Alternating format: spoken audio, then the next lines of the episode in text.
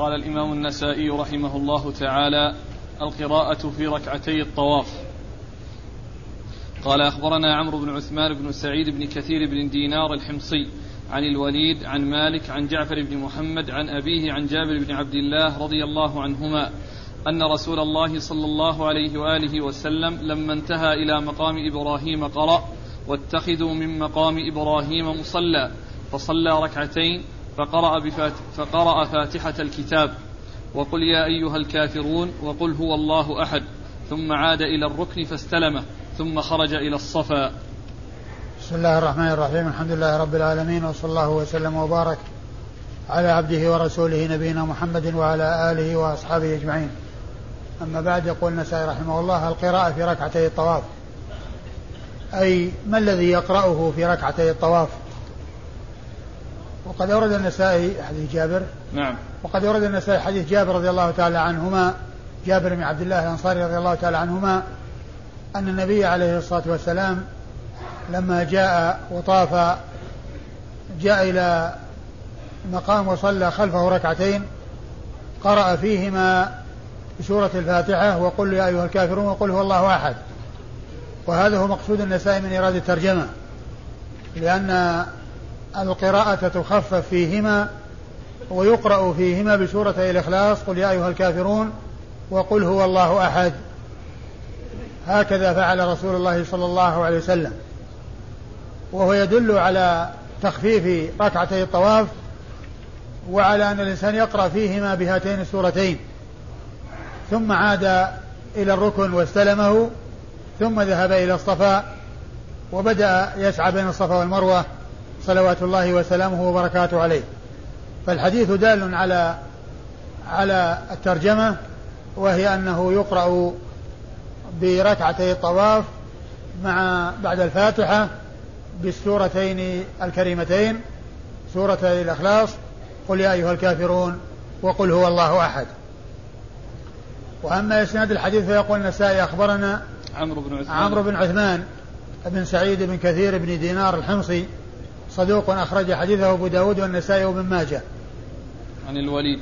عن الوليد بن مسلم الدمشقي وهو ثقة كثير التدليس والتسوية وحديثه أخرجه أصحاب الكتب الستة. عن مالك. عن مالك بن أنس إمام دار الهجرة المحدث الفقيه الإمام المشهور أحد أصحاب المذاهب الأربعة المشهورة من مذاهب أهل السنة وحديثه أخرجه أصحاب الكتب الستة.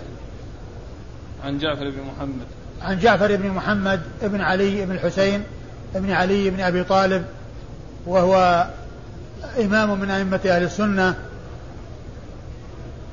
يجلونه ويعظمونه وينزلونه المنزلة التي يستحقها ويحبون أهل بيت رسول الله صلى الله عليه وسلم لإيمانهم ولقربهم من رسول الله صلى الله عليه وسلم. من كان من أهل بيت النبوة من الصحابة يحبونه لصحبته ولقرابته من رسول الله صلى الله عليه وسلم. ومن كان ليس من الصحابة ولكنه ممن جاء بعدهم من المؤمنين والمتقين فإنهم يحبونه لإيمانه وتقواه ويحبونه لقربه من رسول الله صلوات الله وسلامه وبركاته عليه. وجعفر بن محمد هذا هو المشهور بالصادق وهو صدوق أخرج حديثه البخاري في الأدب المفرد ومسلم وأصحاب السنة الأربعة. يروي عن أبيه محمد ابن علي بن الحسين الملقب الباقر وهو كذلك إمام من أئمة أهل السنة وحديثه وهو ثقة أخرج حديثه أصحاب الكتب الستة. عن جابر بن عبد الله الأنصاري رضي الله تعالى عنه وعن أبيه وعن الصحابة أجمعين هو صحابي ابن صحابي وهو أحد السبعة المعروفين بكثرة الحديث عن النبي صلى الله عليه وسلم. لأن المعروفين بكثرة الحديث عن النبي عليه الصلاة والسلام من أصحابه الكرام سبعة أشخاص ستة رجال وامرأة واحدة والرجال هم أبو هريرة وابن عمر وابن عباس وأبو سعيد الخدري وأنس بن مالك وجابر بن عبد الله الأنصاري. وأم المؤمنين عائشة ستة رجال وامرأة واحدة هؤلاء هم أكثر أصحاب رسول الله عليه الصلاة والسلام حديثا عنه على الإطلاق. قال الشرب من زمزم. قال أخبرنا زياد بن أيوب قال حدثنا هشيم قال حدثنا عاصم ومغيرة. حاء وأخبرنا يعقوب بن إبراهيم قال حدثنا هشيم قال حدثنا عاصم عن الشعبي عن ابن عباس رضي الله عنهما أن رسول الله صلى الله عليه وآله وسلم شرب من ماء زمزم وهو قائم. ثم ورد النسائي هذا الترجمة يشرب من ماء زمزم. ماء زمزم ماء مبارك. شرب منه الرسول صلى الله عليه وسلم لما طاف وركع ركعتي الطواف شرب من ماء زمزم ثم ذهب إلى الصفا وسعى بين الصفا والمروة. وقد شرب منه قائما صلوات الله وسلامه وبركاته عليه. وهذا يدل على جواز الشرب قائما عند الحاجة إليه. قيل إن النبي صلى الله عليه وسلم شرب قائما لبيان الجواز أو لأن الحاجة دعت إليه لأنه المكان يعني آه، لم يتيسر الجلوس فيه فشرب وهو قائم صلوات الله وسلامه وبركاته عليه. فهذا يدل على الشرب جواز الشرب قائما وإن كان الأصل والذي ينبغي للإنسان أن يكون شربه وهو جالس لأن هذا هو المعروف. من هديه صلى الله عليه وسلم أنه كان يشرب عن جلوس ولكنه شرب من ماء زمزم وهو قائم فهو يدل على جوازه وأنه لا بأس بذلك عند الحاجة إليه. وقد أورد النسائي حديث ابن عباس. وقد أورد النسائي حديث ابن عباس أن النبي صلى أن النبي صلى الله عليه وسلم شرب من زمزم وهو واقف. والإسناد قال أخبرنا زياد بن أيوب. أخبرنا زياد بن أيوب وهو ثقة. أخرج حديثه. البخاري وأبو داود والترمذي والنسائي. أخرج حديثه البخاري وأبو داود والترمذي والنسائي. عن هشيم عن هشيم بن بشير الواسطي وهو ثقة كثير التدليس والإرسال الخفي وحديثه أخرجه أصحاب الكتب الستة. عن عاصم ومغيرة. عن عاصم بن سليمان الأحول وهو ثقة أخرج حديثه أصحاب الكتب الستة. ومغيرة هو بن مقسم وهو ثقة أخرج حديثه أصحاب الكتب الستة. حاء وأخبرنا يعقوب بن إبراهيم. ثم قال حاء وهي حاء تدل على التحول من إسناد إلى إسناد. قال أخبرنا يعقوب بن إبراهيم هو الدورقي. وهو ثقة أخرج له أصحاب الكتب الستة بل هو شيخ لأصحاب الكتب الستة. كلهم روى عنه مباشرة وبدون واسطة. عن هشيم عن عاصم عن عن هشيم عن عاصم وقد مر ذكرهما عن الشعبي وهو عامر بن شراحيل. وهو عامر بن شراحيل الشعبي وهو ثقة أخرج حديثه أصحاب الكتب الستة. وهو صاحب الكلمة المشهورة التي نقلها عن شيخ الإسلام ابن تيمية في شرح السنة. وهي قوله إن أن اليهود والنصارى فضلوا الرافضة بخصلة. وهي أن اليهود قيل لهم من خير أهل لو قيل لهم من خير أهل ملتكم لقالوا أصحاب موسى. والنصارى لو قيل لهم من خير أهل ملتكم لقالوا أصحاب عيسى. والرافضة لو قيل لهم من شر أهل ملتكم لقالوا أصحاب محمد. قيل لهم من شر أهل ملتكم قالوا أصحاب محمد. الشعبي هذا هو الذي قال هذه الكلمة المشهورة المأثورة التي تدل على أن أصحاب الأنبياء هم خيرة أممهم. فاليهود يقولون عن أصحاب موسى أنهم خير خير أمتهم. والنصارى يقولون عن أصحاب موسى أنهم خير أهل ملتهم. وأهل السنة والجماعة يقولون إن أصحاب محمد عليه الصلاة والسلام هم خير هذه الأمة. أما الرافضة فإنهم يقولون إن أصحاب رسول الله هم شر هذه الأمة. عن ابن عباس. عن ابن عباس عبد الله بن عباس بن عبد المطلب بن عم النبي عليه الصلاة والسلام وأحد العبادلة الأربعة من أصحابه الكرام وأحد السبعة المعروفين بكثرة الحديث عن النبي عليه الصلاة والسلام. قال الشرب من ماء زمزم قائما.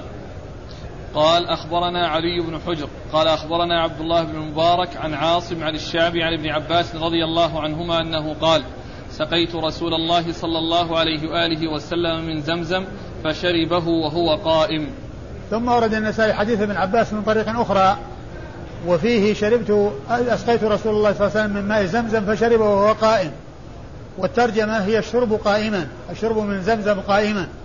الترجمة الأولى هي للشرب وإثبات الشرب وحصوله وأن النبي عليه الصلاة والسلام شرب من زمزم. وأما هذه الترجمة فهي بيان الهيئة التي كان عليها وهو يشرب وهو أنه قائم. صلوات الله وسلامه وبركاته عليه. أورد فيه النسائي حديث ابن عباس من طريق أخرى وهو مثل ما تقدم. وأما إسناد الحديث فيقول النسائي أخبرنا علي بن حجر وهو بن إياس السعدي المروزي ثقة أخرج حديثه البخاري ومسلم والترمذي والنسائي. عن عبد الله بن المبارك عن عبد الله بن المبارك المروزي وهو ثقة أخرج له أصحاب الكتب الستة. عن عاصم عن الشعبي عن ابن عباس. عن عاصم عن الشعبي عن ابن عباس وقد مر ذكرهم.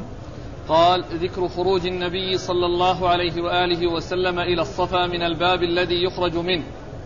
قال أخبرنا محمد بن بشار قال حدثنا محمد قال حدثنا شعبة عن عمرو بن دينار قال سمعت ابن عمر رضي الله عنهما يقول لما قدم رسول الله صلى الله عليه وآله وسلم مكة طاف بالبيت سبعا ثم صلى خلف المقام ركعتين ثم خرج إلى الصفا من الباب الذي يخرج منه فطاف بالصفا والمروة. قال شعبة وأخبرني أيوب عن عمرو بن دينار عن ابن عمر أنه قال سنة. ثم ورد النسائي هذه الترجمة وهي الخروج إلى الصفا من الباب الذي يخرج منه. مقصود النسائي من هذه الترجمة أن النبي عليه الصلاة والسلام لما حج وطاف وسعى وشرب من ماء زمزم خرج إلى الصفا من الباب الذي يخرج منه الذي يحاذي أو الذي يلي الصفا. فطاف بين الصفا والمروة يعني سعى بين الصفا والمروة. ومقصود النسائي من هذه الترجمة هي الخروج من هذا الباب. وكان المسعى خارج المسجد وله أبواب وفيها باب جهة الصفا. فخرج النبي صلى الله عليه وسلم من ذلك الباب الذي هو جهة الصفا وأما الآن فإن المسعى من المسجد والصفا متصل بالمسجد. ويمكن أن يكون النبي صلى الله عليه وسلم قصد الخروج منه وأن يكون ذلك سنة كما ذكر ذلك النسائي عن شعبة عن ابن عمر أنه قال سنة ويمكن أن يكون ذلك حصل اتفاقا لكونه أقرب أقرب شيء يعني إليه من جهة أنه هو أقرب مكان إليه ذلك الباب أو تلك الجهة التي فيها ذلك الباب. الحاصل أن أن الإنسان عندما يطوف ويذهب إلى الصفا لا يتكلف بأن يذهب إليه من مكان بعيد وإنما يذهب إليه رأسا. وكما قلت يمكن أن يكون الرسول صلى الله عليه وسلم أراد ذلك ويكون سنة ويمكن أن يكون ذلك حصل اتفاقا وأن هذا هو الطريق الأقرب الذي يوصل به إلى الصفا. وقد أورد النسائي حديث ابن عمر رضي الله عنه أن النبي صلى الله عليه وسلم لما دخل مكة وطاف بالبيت وسعى بين الصفا والمروة وذهب إلى الصفا من الباب الذي يخرج منه. يعني خرج من المسجد إلى الصفا من الباب الذي يخرج منه إلى الصفا. أي من الباب الذي يخرج منه إلى الصفا. لأنه باتجاه الصفا وفي جهة الصفا. قال في المتن؟ لما قدم رسول الله صلى الله عليه وآله وسلم مكة طاف بالبيت سبعا. ثم صلى خلف المقام ركعتين ثم خرج إلى الصفا من الباب الذي يخرج منه فطاف بالصفا والمروة.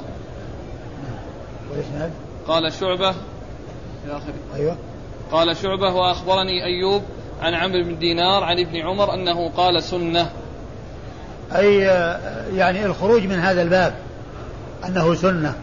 أيوه الإسناد؟ قال أخبرنا محمد بن بشار. أخبرنا محمد بن بشار هو الملقب من دار البصري. ثقة أخرجه أصحاب الكتب الستة بل هو شيخ لأصحاب الكتب الستة كلهم رووا عنه مباشرة وبدون واسطة. عن محمد. عن محمد وهو بن جعفر الملقب غندر البصري ثقة أخرج له أصحاب الكتب الستة. عن شعبة وهو بالحجاج الواسطي ثم البصري وهو ثقة ثبت وصف بأنه أمير المؤمنين في الحديث وحديثه أخرجه أصحاب الكتب الستة. عن عن عمرو بن دينار. عن عمرو بن دينار المكي وهو ثقة أخرج له أصحاب الكتب الستة. عن ابن عمر. عن عبد الله بن عمر بن الخطاب رضي الله تعالى عنهما وهو أحد العباد الأربعة من أصحاب النبي الكريم عليه الصلاة والسلام وأحد السبعة المعروفين بكثرة الحديث عن النبي عليه الصلاة والسلام. قال ذكر الصفا والمروة. ثم ذكر يعني عن شعبة أنه قال عن أيوب عن عمرو بن دينار. نعم. عن أيوب عن عمرو بن دينار عن ابن عمر أنه قال سنة. وأيوب هو بن أبي تميمة السختياني. أيوب ابن أبي تميمة السختياني ثقة أخرج له أصحاب الكتب الستة. قال ذكر الصفا والمروة. قال أخبرنا محمد بن منصور. قال حدثنا سفيان عن الزهري عن عروة أنه قال قرأت على عائشة رضي الله عنها فلا جناح عليه أن يطوف بهما. قلت ما أبالي ألا أطوف بينهما. فقالت بئس ما قلت. إنما كان ناس من أهل الجاهلية لا يطوفون بينهما. فلما كان الإسلام ونزل القرآن إن الصفا والمروة من شعائر الله الآية فطاف رسول الله صلى الله عليه وآله وسلم وطفنا معه فكانت سنة. ثم ورد النسائي ذكر الصفا والمروة. ذكر الصفا والمروة. وذكر يعني آه، آه، آه، مشروعية السعي بينهما. وأنه قد نزل في ذلك القرآن. وقد أورد فيه حديث عروة عن عائشة عروة بن الزبير عن عائشة أم المؤمنين رضي الله عنها وأرضاها أنه قال لأم المؤمنين عائشة لا أبالي ألا أطوف بين الصفا والمروة لأن الله تعالى يقول فلا جناح عليه أن يطوف بهما يعني معناه الإنسان إذا ما طاف بهما الأمر سهل ما يترتب عليه شيء. لأن الله قال فلا جناح عليه أن يطوف بهما. يعني رفع الإثم عن الإنسان إذا لم يطوف بهما. فالتطوف بهما ليس بلازم. فأنكرت عليه عائشة ذلك وقالت بئس ما قلت. وقد أخطأت في هذا الفهم. وبينت سبب النزول. وبه يتبين أن مع أن أسباب النزول بها تعرف المعاني وبها يعرف التفسير وبها يتضح المعنى. فعائشة رضي الله تعالى عنها أخبرت بأنهم كانوا في الجاهلية يهلون لبعض الأصنام ويتحرجون أن يطوفوا بين الصفا والمروة. وقد فأنزل الله عز وجل هذه الآية الكريمة لما تحرجوا بعد أن جاء الله بالإسلام وكانوا ألفوا في الجاهلية ألا يطوفوا ويتحرجوا أن يتطوفوا بين الصفا والمروة فنزل القرآن بأنه لا حرج عليهم ولا ولا إثم عليهم ولا بأس أن يطوفوا فإذا الآية هي رفع ذلك الذي كان في الجاهلية والتحرج الذي كان في الجاهلية. وليس المقصود من ذلك بيان أن الطواف بالسعي أن السعي بين الصفا والمروة أمره هين وأن الإنسان يمكن أن لا يطوف وأنه ليس عليه شيء إذا لم يطوف لا. ولهذا جاء في الحديث عن عائشة لو كان الأمر كما قلت لكان فلا جناح عليه أن لا يطوف بهما. وهو إنما جاء فلا جناح عليه أن يطوف بهما يعني هذا الذي كانوا يتحرجون منه لا حرج فيه. هذا الذي كانوا يتحرجون عنه بالجاهلية. ولما جاء الإسلام آآ آآ حصل يعني لهم تذكر ذلك الذي كان في الجاهلية فنزل القرآن بأنه لا جناح عليهم وأنه وأن الطواف بهما لا حرج فيه ولا مانع منه بل هو مشروع. ولهذا قالت عائشة فطاف رسول الله صلى الله عليه وسلم وطفنا معه وكان سنة. فطفنا فطاف رسول الله صلى الله عليه وسلم وطفنا معه وكان سنة. وسمع وليس المقصود بالسنة التي هي المستحب بل السنة في عرف آه، بل, بل السنة في الشرع كل ما جاء عن رسول الله صلى الله عليه وسلم سواء كان واجبا أو مستحبا كل ذلك يعتبر سنة. ومنه قول الرسول صلى الله عليه وسلم من رغب عن سنتي فليس مني. فكل ما جاء به الرسول صلى الله عليه وسلم هو سنته. فإذا فكان سنة أي فكان مما شرعه الله عز وجل ومما جاء به الرسول الكريم عليه الصلاة والسلام. وهو لازم أن يستعي بين الصفا والمروة للحاج وللمعتمر. فلا بد من السعي بين الصفا والمروة لكل معتمر ولكل حاج. نعم. قال أخبرنا محمد بن منصور. أخبرنا محمد بن منصور الجواز المكي ثقة أخرج حديثه النسائي وحده. عن سفيان. عن سفيان بن عيينة المكي ثقة أخرج حديث أصحاب الكتب الستة. عن الزهري. عن الزهري محمد بن مسلم بن عبيد الله بن شهاب الزهري ثقة فقيه أخرج حديث أصحاب الكتب الستة. عن عروة. عن عروة بن الزبير بن العوام ثقة فقيه أحد فقهاء المدينة السبعة في عصر التابعين. وحديثه أخرجه أصحاب الكتب الستة. عن عائشة أم المؤمنين الصديقة بنت الصديق التي أنزل الله تعالى براءتها مما رميت به من الإفك في آيات تتلى من سورة النور وحفظ الله تعالى بها الكثير من سنة النبي الكريم عليه الصلاة والسلام وهي واحدة من سبعة أشخاص عرفوا بكثرة الحديث عن النبي عليه الصلاة والسلام. قال أخبرني عمرو بن عثمان قال حدثنا أبي عن شعيب عن الزهري عن عروة أنه قال سألت عائشة رضي الله عنها عن قول الله عز وجل فلا جناح عليه أن يطوف بهما فوالله ما على أحد جناح ألا يطوف بالصفا والمروة. قالت عائشة بئس ما قلت يا ابن, يا ابن أختي. إن هذه الآية لو كانت كما أولتها كانت فلا جناح عليه ألا يطوف بهما. ولكنها نزلت في الأنصار قبل أن يسلموا. كانوا يهلون لمنات الطاغية التي كانوا يعبدون عند المشلل. وكان من أهل لها يتحرج أن يطوف بالصفا والمروة. فلما سالوا رسول الله صلى الله عليه وآله وسلم عن ذلك أنزل الله عز وجل إن الصفا والمروة من شعائر الله فمن حج البيت أو اعتمر فلا جناح عليه أن يطوف بهما ثم قد سن رسول الله صلى الله عليه وآله وسلم الطواف بينهما فليس لأحد أن يترك الطواف بهما. ثم ورد النسائي حديث ابن عباس حديث عائشة رضي الله عنها من طريق أخرى وهو وهي أوضح من الطريقة السابقة. وبين أن الأنصار قبل أن يسلموا كانوا يهلون لصنم في الجاهلية يقال له مناه وهو الذي جاء ذكره في القرآن في سورة النجم اللات والعزى ومناه. وكانوا يتحرجون أن يسعوا أن يطوفوا بين الصفا والمروة. فلما جاء الإسلام سألوا رسول الله صلى الله عليه وسلم فنزل القرآن. فلا جناح عليه أن يطوف بهما. ومن حج البيت أو اعتمر فلا جناح عليه يطوف بهما. ثم قالت فعل ذلك رسول الله صلى الله عليه وسلم وفعلنا ذلك معه فكان سنة فليس لأحد أن يترك الطواف فيهما. ليس لأحد أن يترك الطواف فيهما. قال أخبرني عمرو بن عثمان. أخبرني عمرو بن عثمان مر ذكره عن أبيه وهو عثمان بن سعيد بن كثير بن دينار ثقة أخرج حديثه أبو داود والنسائي وابن ماجه. عن شعيب. عن شعيب بن أبي حمزة الحمصي. ثقة أخرج له أصحاب الكتب الستة. عن الزهري عن عروة. عن الزهري عن عروة عن عائشة وقد مر ذكرهم.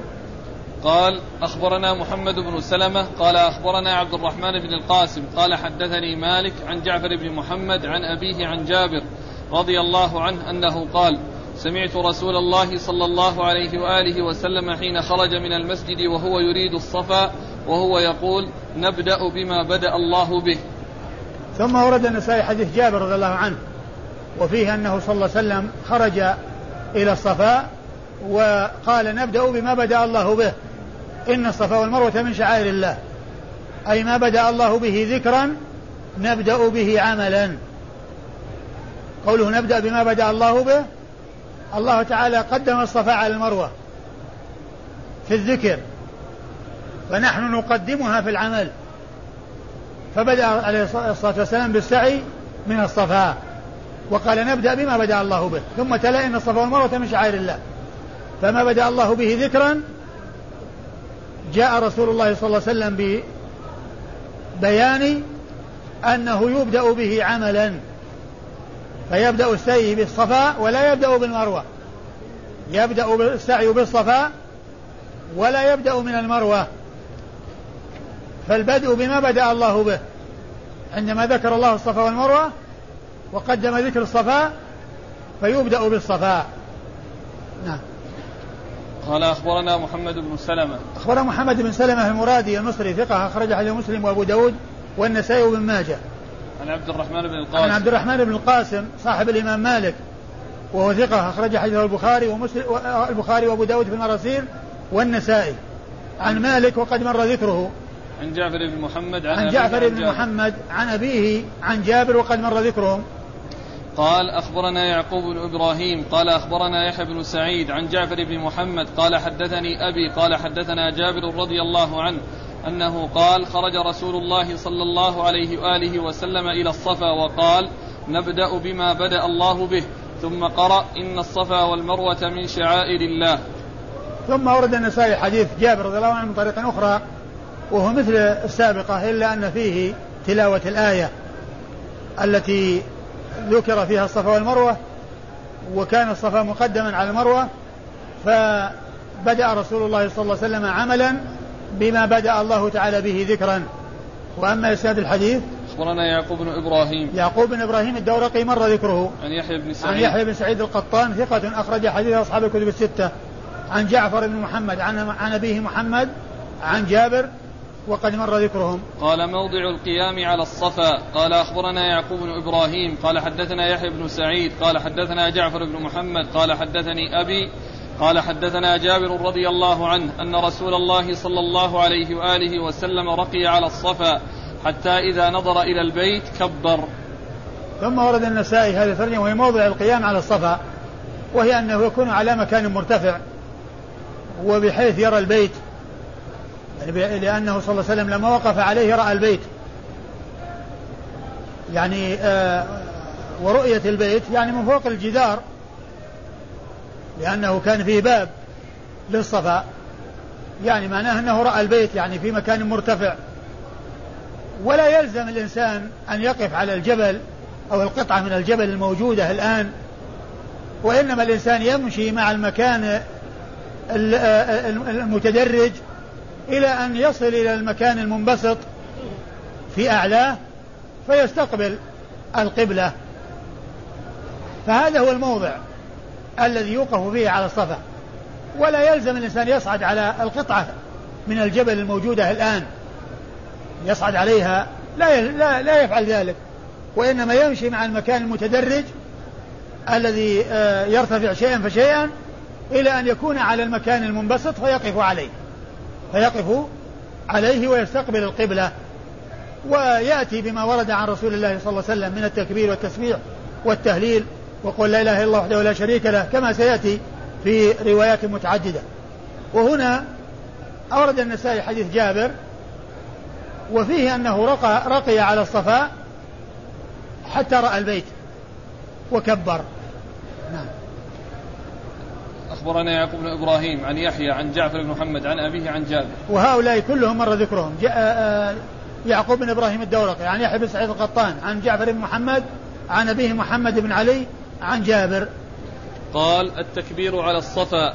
قال أخبرنا محمد بن سلمة والحارث بن مسكين قراءة عليه وأنا أسمع واللفظ له. عن ابن القاسم قال حدثني مالك عن جعفر بن محمد عن أبيه عن جابر رضي الله عنه أن رسول الله صلى الله عليه وآله وسلم كان إذا وقف على الصفا يكبر ثلاثا ويقول لا إله إلا الله وحده لا شريك له له الملك وله الحمد وهو على كل شيء قدير. يصنع ذلك ثلاث مرات ويدعو ويصنع على المروة مثل مثل ذلك. ثم ورد النسائي حديث جابر رضي الله عنه التكبير على على الصفا.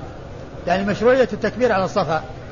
وقد ورد في حديث جابر وأن النبي صلى الله عليه وسلم لما صعد على الصفا واستقبل القبلة القبلة كبر ثلاثة.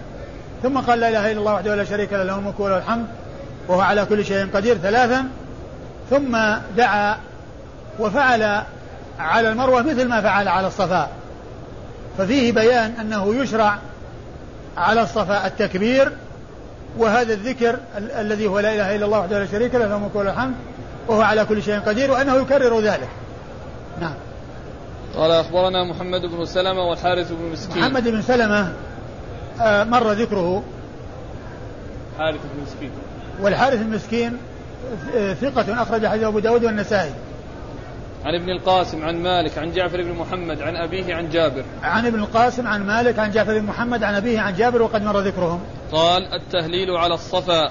قال أخبرنا عمران بن يزيد قال أخبرنا شعيب قال أخبرني ابن أبي حمزة ابن قال قال أخبرني ابن جريج.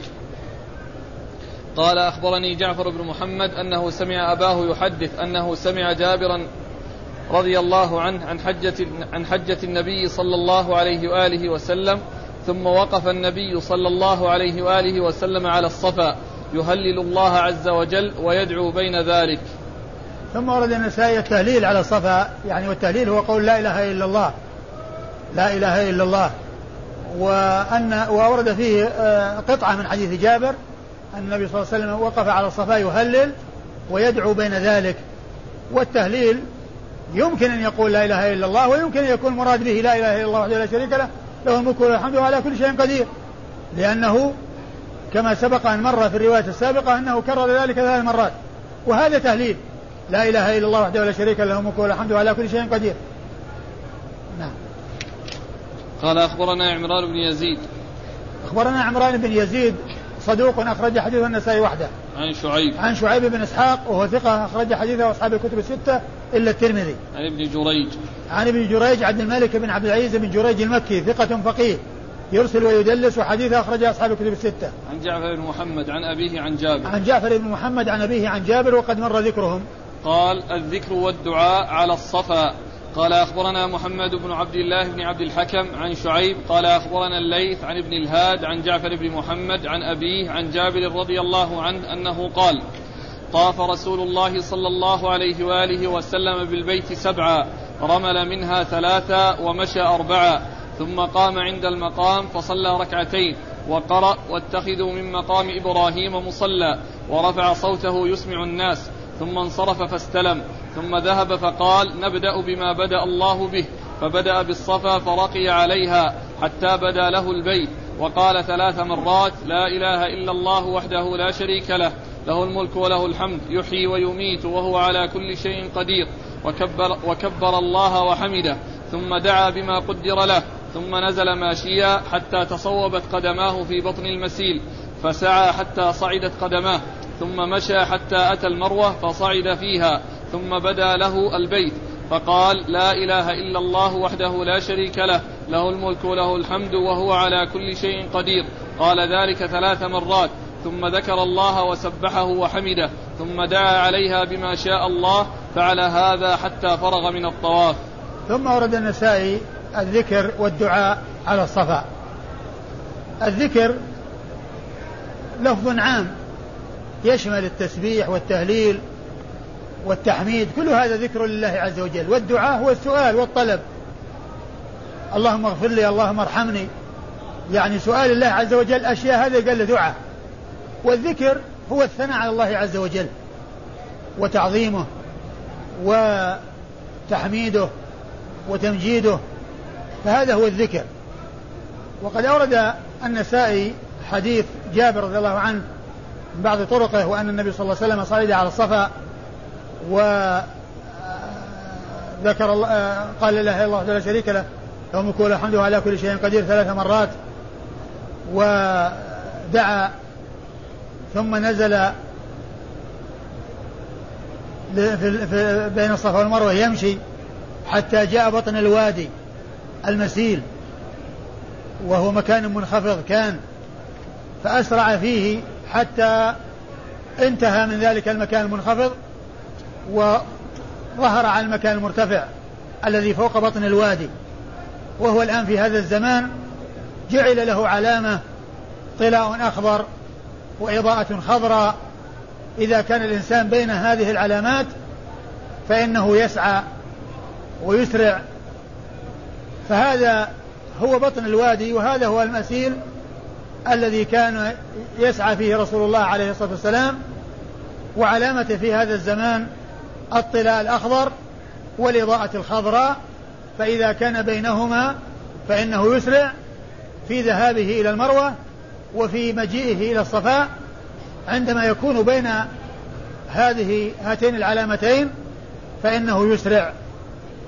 ولما وصل إلى المروة صعد عليها وفعل فيها مثل ما فعل على الصفا ذكر الله عز وجل وعظمه ودعاه ففيه الجمع بين الذكر والدعاء على الصفا وعلى المروة.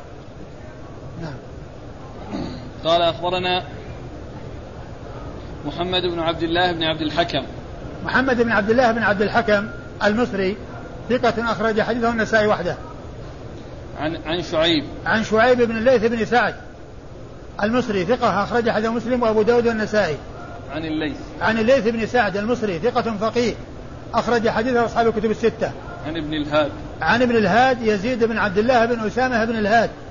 ثقة مكثر من الرواية وحديثه أخرجه أصحاب الكتب الستة. عن جعفر بن محمد عن أبيه عن جعفر بن محمد عن أبيه عن جابر وقد مر ذكرهم. قال الطواف بين الصفا والمروة على الراحلة. قال أخبرنا عمران بن يزيد قال أخبرنا شعيب قال أخبرنا ابن جريج قال أخبرني أبو الزبير أنه سمع جابر بن عبد الله رضي الله عنهما يقول طاف النبي صلى الله عليه وآله وسلم في حجة الوداع على راحلته بالبيت وبين الصفا والمروة ليراه الناس وليشرف وليسألوه.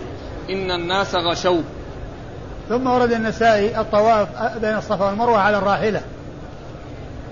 آه، أي السعي بين الصفا والمروة على الراحلة؟ لأنه يقال للسعي بين الصفا والمروة طواف. وقد جاء في القرآن فلا جناح عليه يطوف بهما. أورد فيه حديث ابن عباس. جابر. حديث جابر. نعم. نعم. أورد فيه حديث جابر أن النبي صلى الله عليه وسلم آه لما قدم طاف على بعيره آه، بالبيت وبين الصفا والمروة آه، ليراه الناس وليسألوه فإن الناس قد غشوه يعني ازدحموا عليه فركب حتى يراه الناس وحتى يتمكن الناس من سؤاله بحيث يكون عاليا مرتفعا يراه الجميع ويخاطبونه ويخاطبهم صلوات الله وسلامه وبركاته عليه. وفيه بيان أنه حصل ذلك لأن الناس قد غشوه. يعني ازدحموا وكل منهم يريد أن يصل إليه وأن يسأله ولا يتمكنون من ذلك لكثرة الزحام ولكنه عندما ركب صار عاليا ومرتفعا يرى الناس ويخاطبهم ويخاطبونه صلوات الله وسلامه وبركاته عليه. وهذا فيه إشارة إلى السر في كونه طاف على البعير وأن هذا للحاجة. نعم. قال أخبرنا عمران بن يزيد عن شعيب عن ابن جريج. أخبرنا عمران بن يزيد عن شعيب مر ذكرهما. عن ابن جريج مر ذكره. عن أبي الزبير. عن أبي الزبير محمد بن مسلم بن تدرس المكي صدوق يدلس وحديثه أخرجه أصحاب الكتب الستة. عن جابر. عن جابر بن عبد الله الأنصاري وقد مر ذكره. قال المشي بينهما. قال أخبرنا محمود بن غيلان. قال حدثنا بشر بن السري. قال حدثنا سفيان عن عطاء بن السائب عن كثير بن جهمان عن كثير بن جمهان. قال رأيت ابن عمر رضي الله عنهما يمشي بين الصفا والمروة. فقال إن أمشي فقد رأيت رسول الله صلى الله عليه وآله وسلم يمشي وإن أسعى فقد رأيت رسول الله صلى الله عليه وآله وسلم يسعى. ثم ورد النسائي المشي بين الصفا والمروة. المشي لأن هناك مشي وهناك سعي. سعي في بطن الوادي الذي علامته الآن الطلاء الأخضر في الجدران وفي السقف وكذلك الإنارة الخضراء في الجدران وفي السقف. فإذا كان بينهما سعة وإذا كان وراءهما من جهة المروة أو من جهة الصفا فإنه يمشي. أورد فيه حديث ابن عمر رضي الله عنه أنه سئل قال إيش؟ حديث حديث ابن عمر؟ قال إن أمشي فقد رأيت أولا سئل. لا. يقول كثير بن جمهان أيوة. رأيت ابن عمر يمشي بين الصفا والمروة. نعم. يقول كثير بن جمهان رأيت ابن عمر يمشي بين الصفا والمروة. يمشي بين الصفا والمروة ويقول إن أمشي بينهما فقد رأيت الرسول صلى الله عليه وسلم يمشي وإن أسعى فقد رأيت الرسول صلى الله عليه وسلم يسعى. الذي يبدو ويظهر أن المقصود ليس التخيير بين المشي والسعي في منطقة هذه المنطقة كلها وإنما المقصود أن بعضها يسعى فيه وبعضها يمشى فيه. فأنا إن أمشي فيها فقد رأيت رسول الله صلى الله عليه وسلم يمشي. وذلك في المسافة التي إلى جهة الصفا وقبل العلامة الخضراء هذه وكذلك أيضا جهة المروة دون هذه العلامة التي كانت في بطن الوادي. وإن أسعى أي بين أي في بطن الوادي فقد رأيت رسول الله صلى الله عليه وسلم يسعى. فهي ليس تخييرا ليس فيها تخيير بين السعي والمشي وإنما بيان أن أنها قسمان قسم فيه مشي وقسم فيه سعي. وقد جاء ذلك مبينا في الرواية الأخرى التي فيها أنه كان يمشي في في غير المكان الذي هو بطن الوادي ويسعى في المكان الذي هو بطن الوادي. قال أخبرنا محمود بن غيلان. أخبرنا محمود بن غيلان المروزي. وهو ثقة أخرج حديث أصحاب الكتب الستة إلا أبا داود. عن بشر بن السري. عن بشر بن السري ثقة أخرج له أصحاب الكتب الستة. عن سفيان. عن سفيان وهو الثوري. سفيان بن سعيد بن مسروق الثوري ثقة فقيه. وصف بأنه أمير المؤمنين في الحديث وحديثه أخرجه أصحاب الكتب الستة. عن عطاء بن السائب. عن عطاء بن السائب وهو ثقة اختلط. نعم. صدوق. صدوق اختلط وحديثه أخرجه البخاري وأصحاب السنة الأربعة. عن كثير بن جمهان. عن كثير بن جمهان وهو مقبول أخرج حديثه. أصحاب السنن. أخرج حديث أصحاب السنة الأربعة. عن ابن عمر. عن ابن عمر وقد مر ذكره. قال أخبرنا محمد بن رافع. قال حدثنا عبد الرزاق. قال أخبرنا الثوري عن عبد الكريم الجزري عن سعيد بن جبير. قال رأيت ابن عمر وذكر نحوه إلا أنه قال وأنا شيخ كبير. ثم أورد النسائي هذه آه هذا الحديث حديث ابن عمر من طريق أخرى وهو نحو الطريق الأول أو نحو المتن الأول إلا أن فيه قوله وأنا شيخ كبير. يعني في هذه الرواية يقول قال وأنا شيخ كبير يعني ابن عمر رضي الله تعالى عنه. قال عن نفسه إن أسعى فقد رأيت رسول يسعى وإن أمشي فقد رأيت رسول وأنا شيخ كبير. فإذا الرواية الأولى الثانية نحو الرواية الأولى إلا أن فيها هذه الزيادة. وهي قوله وأنا شيخ كبير. نعم. قال أخبرنا محمد بن رافع. محمد بن رافع النيسابوري القشيري ثقة أخرج حديث أصحاب الكتب الستة إلا ابن ماجه. عن عبد الرزاق. عن عبد الرزاق بن همام الصنعاني ثقة أخرج أصحاب الكتب الستة. عن الثوري عن عبد الكريم الجزري. عن الثوري وقد مر ذكره عن عبد الكريم بن مالك الجزري وهو ثقة أخرج حديث أصحاب الكتب الستة. عن سعيد بن جبير. عن سعيد بن جبير وهو ثقة أخرج حديث أصحاب الكتب الستة. عن ابن عمر. عن ابن عمر وقد مر ذكره. قال الرمل بينهما قال أخبرنا محمد بن منصور قال حدثنا سفيان قال حدثنا صدقة بن يسار عن الزهري قال سألوا ابن عمر هل رأيت رسول الله صلى الله عليه وآله وسلم رمل بين الصفا والمروة؟ فقال كان في جماعة من الناس فرملوا فلا أراهم رملوا إلا برمله.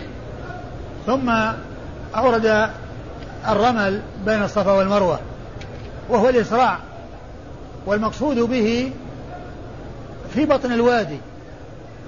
وليس ذلك في السعي كله وإنما هو في المكان الذي جعل له في هذا الزمان طلاء أخضر وإضاءة خضراء في الجدران والسقف. إذا كان الإنسان بينهما سعى ورمل وإذا كان في غيرهما مشى. لأن السعي قسمان مشي وسعي مشي ورمل.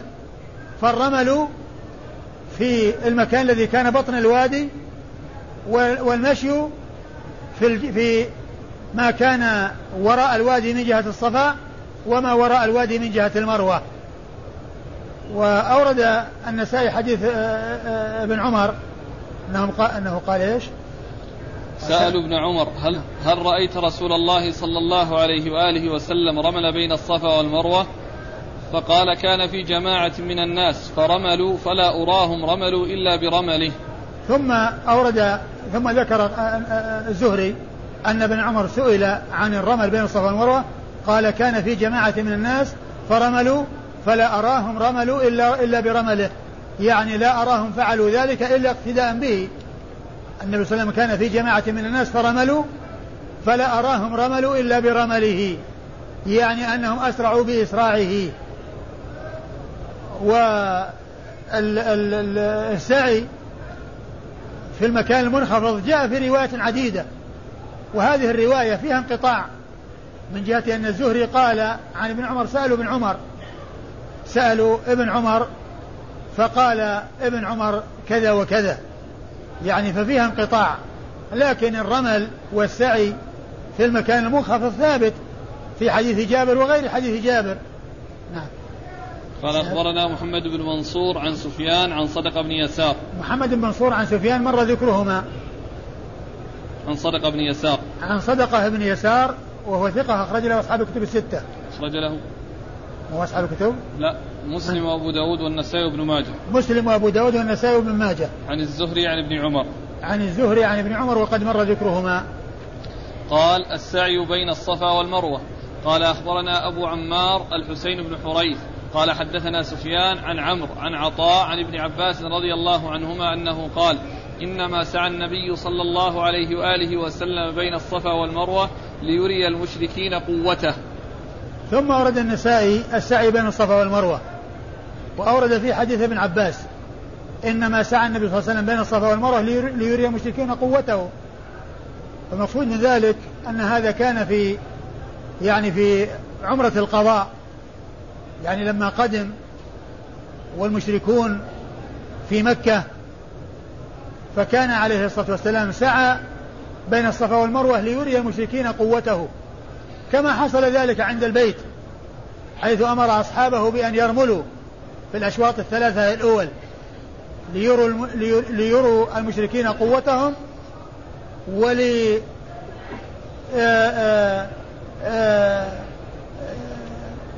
يردوا تلك الكلمة التي قالها المشركون وهي أنهم قالوا إنه يقدم عليكم قوم وهنتهم حمى يثرب. أيوة. إسناد. أيوة الإسناد قال أخبرنا أبو عمار الحسين بن حريث. أخبرنا أبو عمار الحسين بن حريث آه المروزي وهو ثقة أخرج حديثه مسلم. أصحاب الكتب إلا ابن ماجه. أخرج حديث أصحاب الكتب الستة إلا ابن ماجه. عن سفيان. عن سفيان ابن عيينة. عن عمرو. عن عمرو بن دينار. مر ذكره. عن عطاء. عن عطاء بن أبي رباح وهو ثقة اخرج حديث أصحاب الكتب الستة. عن ابن عباس. عن ابن عباس وقد مر ذكره. قال السعي في بطن المسيل. قال أخبرنا قتيبة قال حدثنا حماد عن بديل عن المغيرة بن حكيم عن صفية بنت شيبة رضي الله عنها عن امرأة أنها قالت رأيت رسول الله صلى الله عليه وآله وسلم يسعى في بطن المسيل ويقول لا يقطع الوادي إلا شدا. ثم ورد النسائي السعي السعي في بطن المسيل. السعي في بطن المسيل. أي في المكان أي في الوادي الذي كان يقطع ما بين الصفا والمروة وكان مكانا منخفضا وكان عليه الصلاة والسلام إذا انحدرت قدماه في الوادي أسرع وإذا ارتفعت إلى المكان الذي وراء ذلك مشى. وأورد فيه حديث امرأة من أصحاب رسول الله صلى الله عليه وسلم أنها قالت رأيت رسول الله صلى الله عليه وسلم يسعى في بطن المسير وقال لا يقطع الوادي. نعم. وقال لا يقطع الوادي إلا شدا يعني عدوا عدوا وإسراعا. الشد هو سرعة في المجيء. أيوة. قال أخبرنا قتيبة. أخبرنا قتيبة بن سعيد بن جميل بن طريف البغلاني ثقة ثبت أخرج له أصحاب الكتب الستة. عن حماد. عن حماد بن زيد ثقة. أخرج له أصحاب الكتب الستة. عن بديل.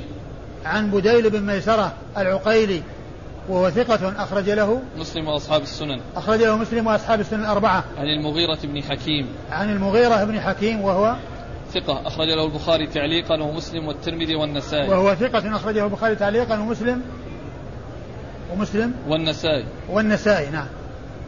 لا البخاري تعليقا ومسلم والترمذي والنسائي. أخرجه البخاري تعليقا ومسلم والترمذي. والترمذي والنسائي.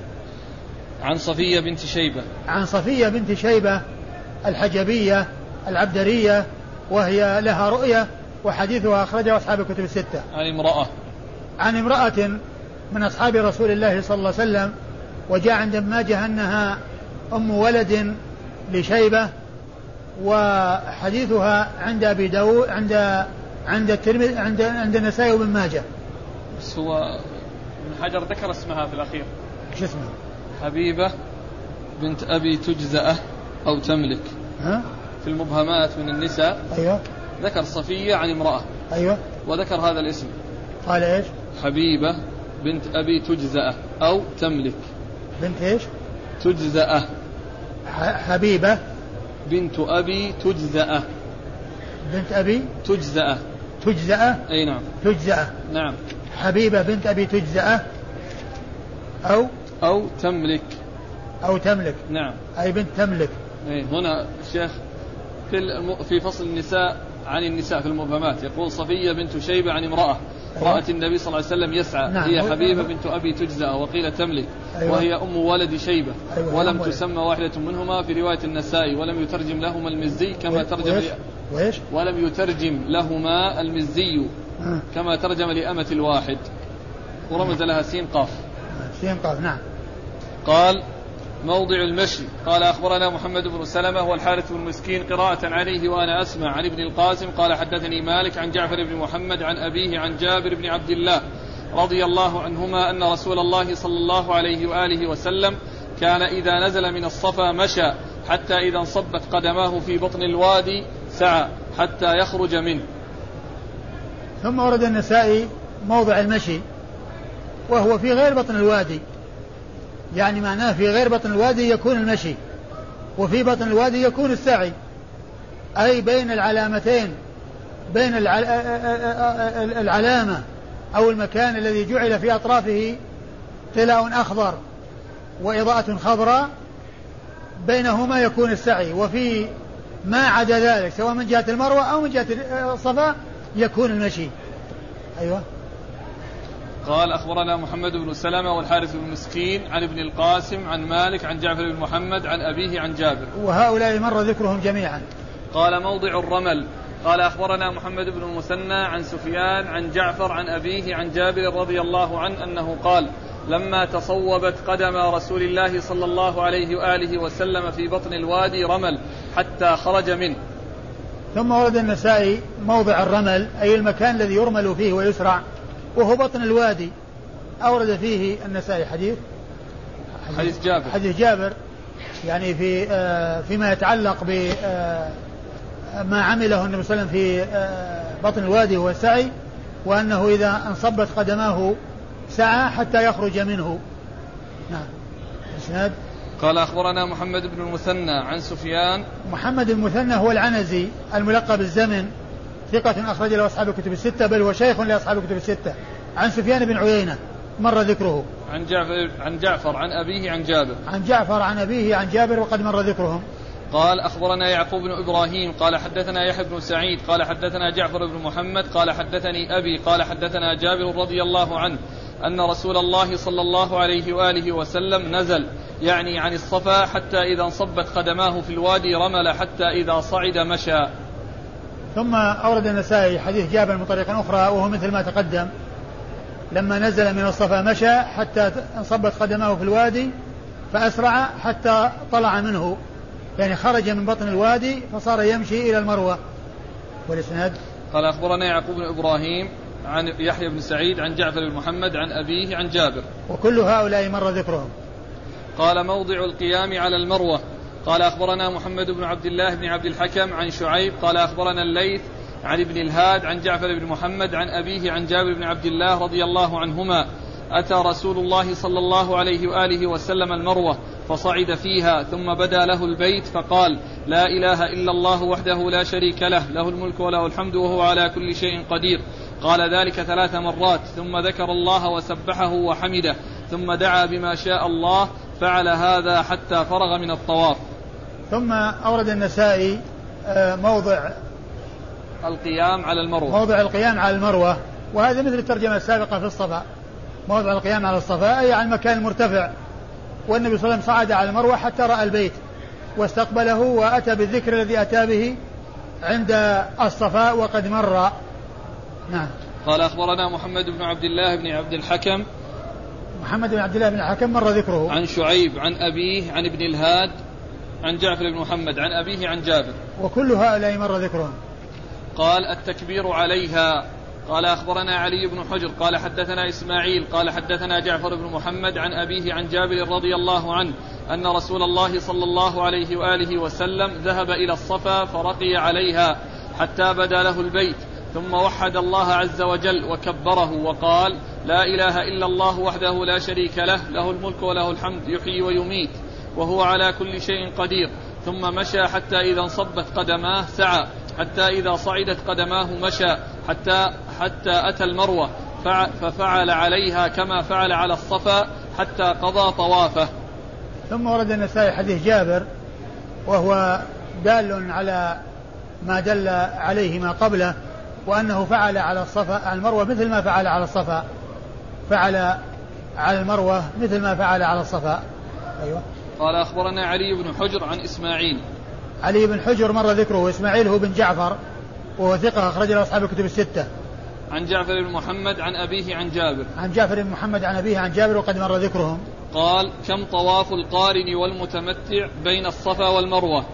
قال أخبرنا عمرو بن علي. قال حدثنا يحيى. قال أخبرنا والله تعالى أعلم وصلى الله وسلم وبارك على عبده ورسوله نبينا محمد وعلى آله وأصحابه أجمعين.